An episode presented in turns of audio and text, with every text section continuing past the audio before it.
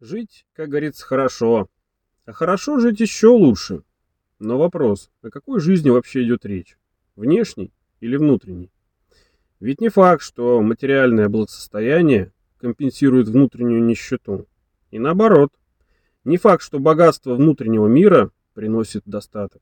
Так из чего вообще жизнь состоит? Как определить или создать в ней свое место? Как уметь разбираться в событиях, а тем более ими пользоваться и, наконец, как и куда развиваться? Поиск ответов следует начать с определения понятий в ракурсе отдельно взятого человека. Что для человека знание? Это информация, содержащаяся в отделах памяти его мозга. А что такое умение? Ну, это способности эту информацию обрабатывать. И тогда получается, что навыки – это сформированные модели применения знаний этим человеком. А развитие – это процесс изменения каких-либо качеств, как правило, с целью повышения их эффективности или приобретения тех или иных ресурсов. И, наконец, что такое сфера жизни? Ну, это обособленная по ключевым признакам часть существования человека. Человек эволюционно развился в гибрид физического тела и мышления, которое сознательно или бессознательно управляет телом на основе как раз знаний, умений и навыков. Все, что происходит с человеком, пока он жив, условно делится для него на две стороны жизни – внутреннюю и внешнюю. Внутренняя жизнь состоит из воображаемого мира, который является условной копией мира реального, внешнего. Эта копия формируется благодаря органам чувств, дающих информацию о том, что видел, слышал или с чем взаимодействовал человек, о чем он думал, что ощущал и представлял. Часть из этой всей информации сохраняется в его памяти в виде А. Понятий, определений, моделей мышления и поведения – Б. В результате сценариев и ролей в них. В. В виде способности к сбору и обработке полученной информации и ее визуализации. Г. Новой информации или измененной на основе уже имеющейся. И Д. Отношение ко всему этому и к самому себе. Во внутреннем мире находится все, что сознательно или бессознательно происходит у человека в нервной системе. И центром этого личного микромира, похожего на целую отдельную вселенную, человек определяет самого себя. В его внутреннем мире нет никаких ограничений, но зато есть возможности для абсолютной и пока никем не контролируемой свободы фантазий и мыслей, визуализации любых процессов и событий, а также любого отношения к чему угодно. Поэтому все, что происходит и проживается человеком внутри себя, назовем сферой жизни первой, внутренней. То есть совокупностью сознательной или бессознательной работы нервной системы в виде памяти, мышления и отношения к чему угодно в состоянии замкнутого цикла, то есть только внутри самого себя. Спросите, а где же находится тело? Ну, оно находится в физическом, материальном мире. Тело с ним взаимодействует, да и само по себе является источником физических и химических процессов.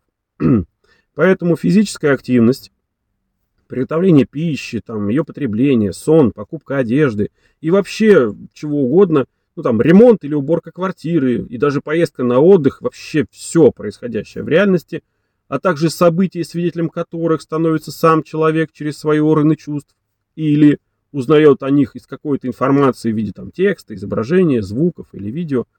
То есть все, что является реально материальным, отнесем в сферу вторую, физическую. То есть это все объекты и события материального мира, физическое взаимодействие их между собой, ну и тело человека с ними в частности тоже. Хорошо. Идем дальше.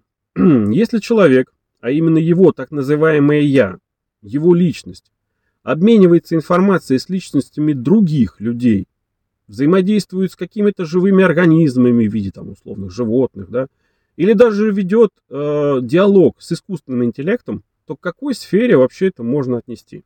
Ну хорошо. Если один человек сказал другому слово, то значит запустил звуковую волну, а значит через нее передал некую информацию из своей головы в голову собеседника.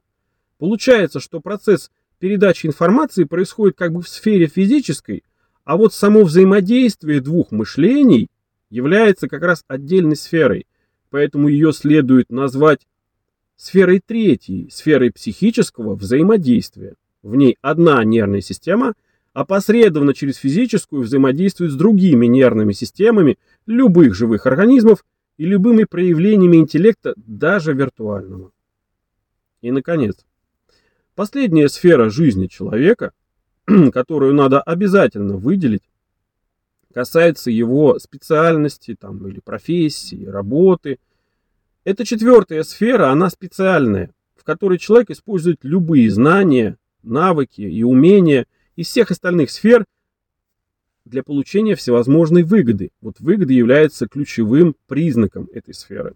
Итак, первая внутренняя, вторая физическая, третья сфера психического взаимодействия и четвертая специальная. Всего четыре штуки.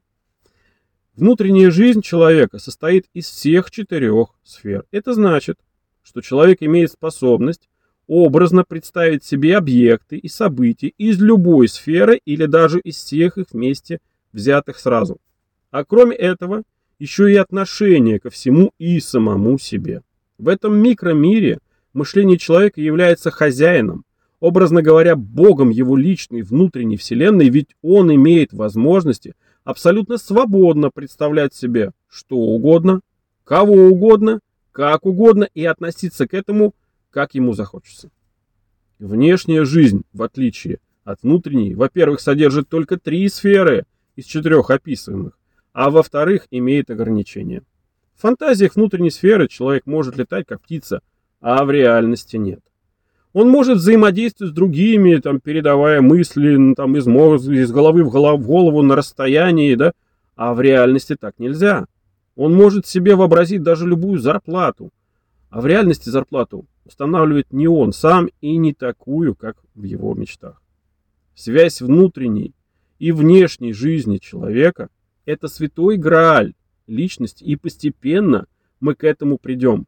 А помимо этого, к схеме развития э, сфер жизни, как по отдельности, так и в комплексе, к знаниям о себе, своей внутренней сфере, знаниям о людях и как в них разбираться – как с ними строить те или иные отношения, как получать от жизни желаемое и как на это влияет наше отношение. На этом для первой части считаю информации достаточно. Я дал основные понятия, определения, описал ключевую структуру, как отправную точку для следующих частей. Эту тему я, как обычно, раскрыл кратко и с минимум примеров, поэтому, если кому-то что-то непонятно, но интересно, и хочется больше конкретики и то обращайтесь ко мне в личку.